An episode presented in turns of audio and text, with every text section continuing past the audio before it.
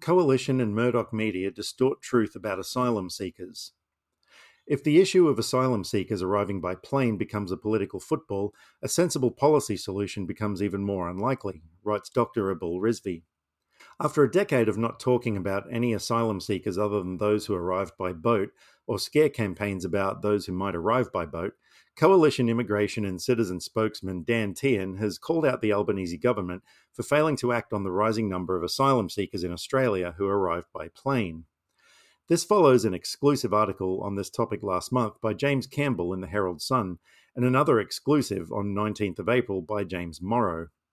For many years now, I had wondered when the Murdoch press would start reporting this. It certainly wouldn't do so while the coalition was in office. For example, the Murdoch press made no comment when former Agriculture Minister David Littleproud proposed an amnesty as a solution to this situation, a solution that former Industrial Relations Minister Michaelia Cash immediately rejected, arguing the coalition was committed to visa integrity without ever mentioning the labour trafficking scam her government had presided over. But with a Labor government now in power, it seems sufficient time has passed since the biggest labour trafficking scam in Australia's history, a scam that started when Peter Dutton was Immigration Minister, for the Murdoch press to start agitating about asylum seekers who had arrived by plane.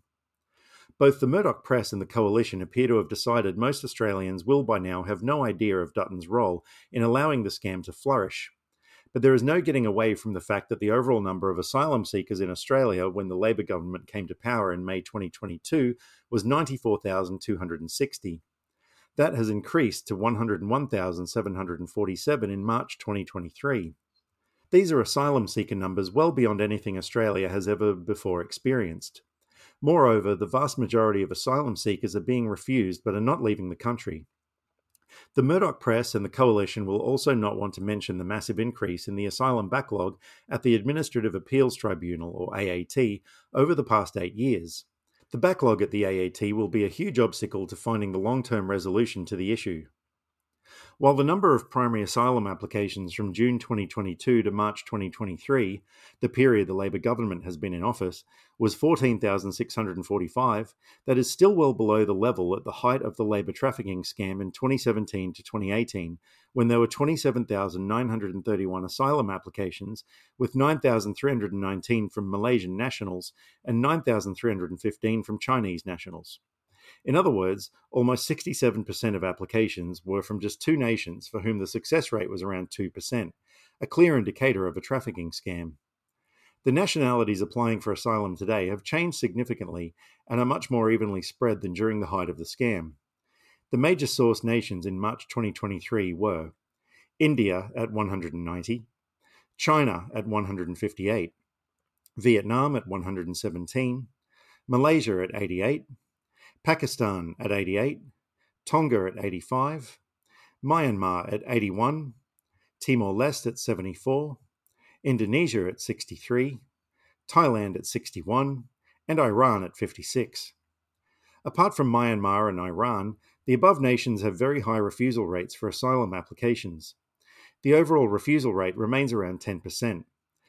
That suggests the current applications are not so much a trafficking scam, but more people using the opportunity of the very large backlog and slow processing times to use an asylum application to delay departure. A large number of asylum applications from Pacific Island nations and Timor Leste, over 304 in March 2023, reflects the situation of agricultural workers brought to Australia under the Pacific Australia Labour Mobility, or PALM, scheme. It is clear these workers are not nearly as happy with their situation as the Department of Foreign Affairs and Trade, or DFAT, and the Department of Agriculture would have us believe. Finding a solution to this will require much more difficult policy work than DFAT has to date been prepared to do with its new Pacific Engagement Visa, or PEV, the so called lottery visa. Overseas experience shows that without cooperation across political parties, addressing a very large backlog of asylum seekers is just about impossible. It is indeed a wicked policy problem that, if unaddressed, will keep growing.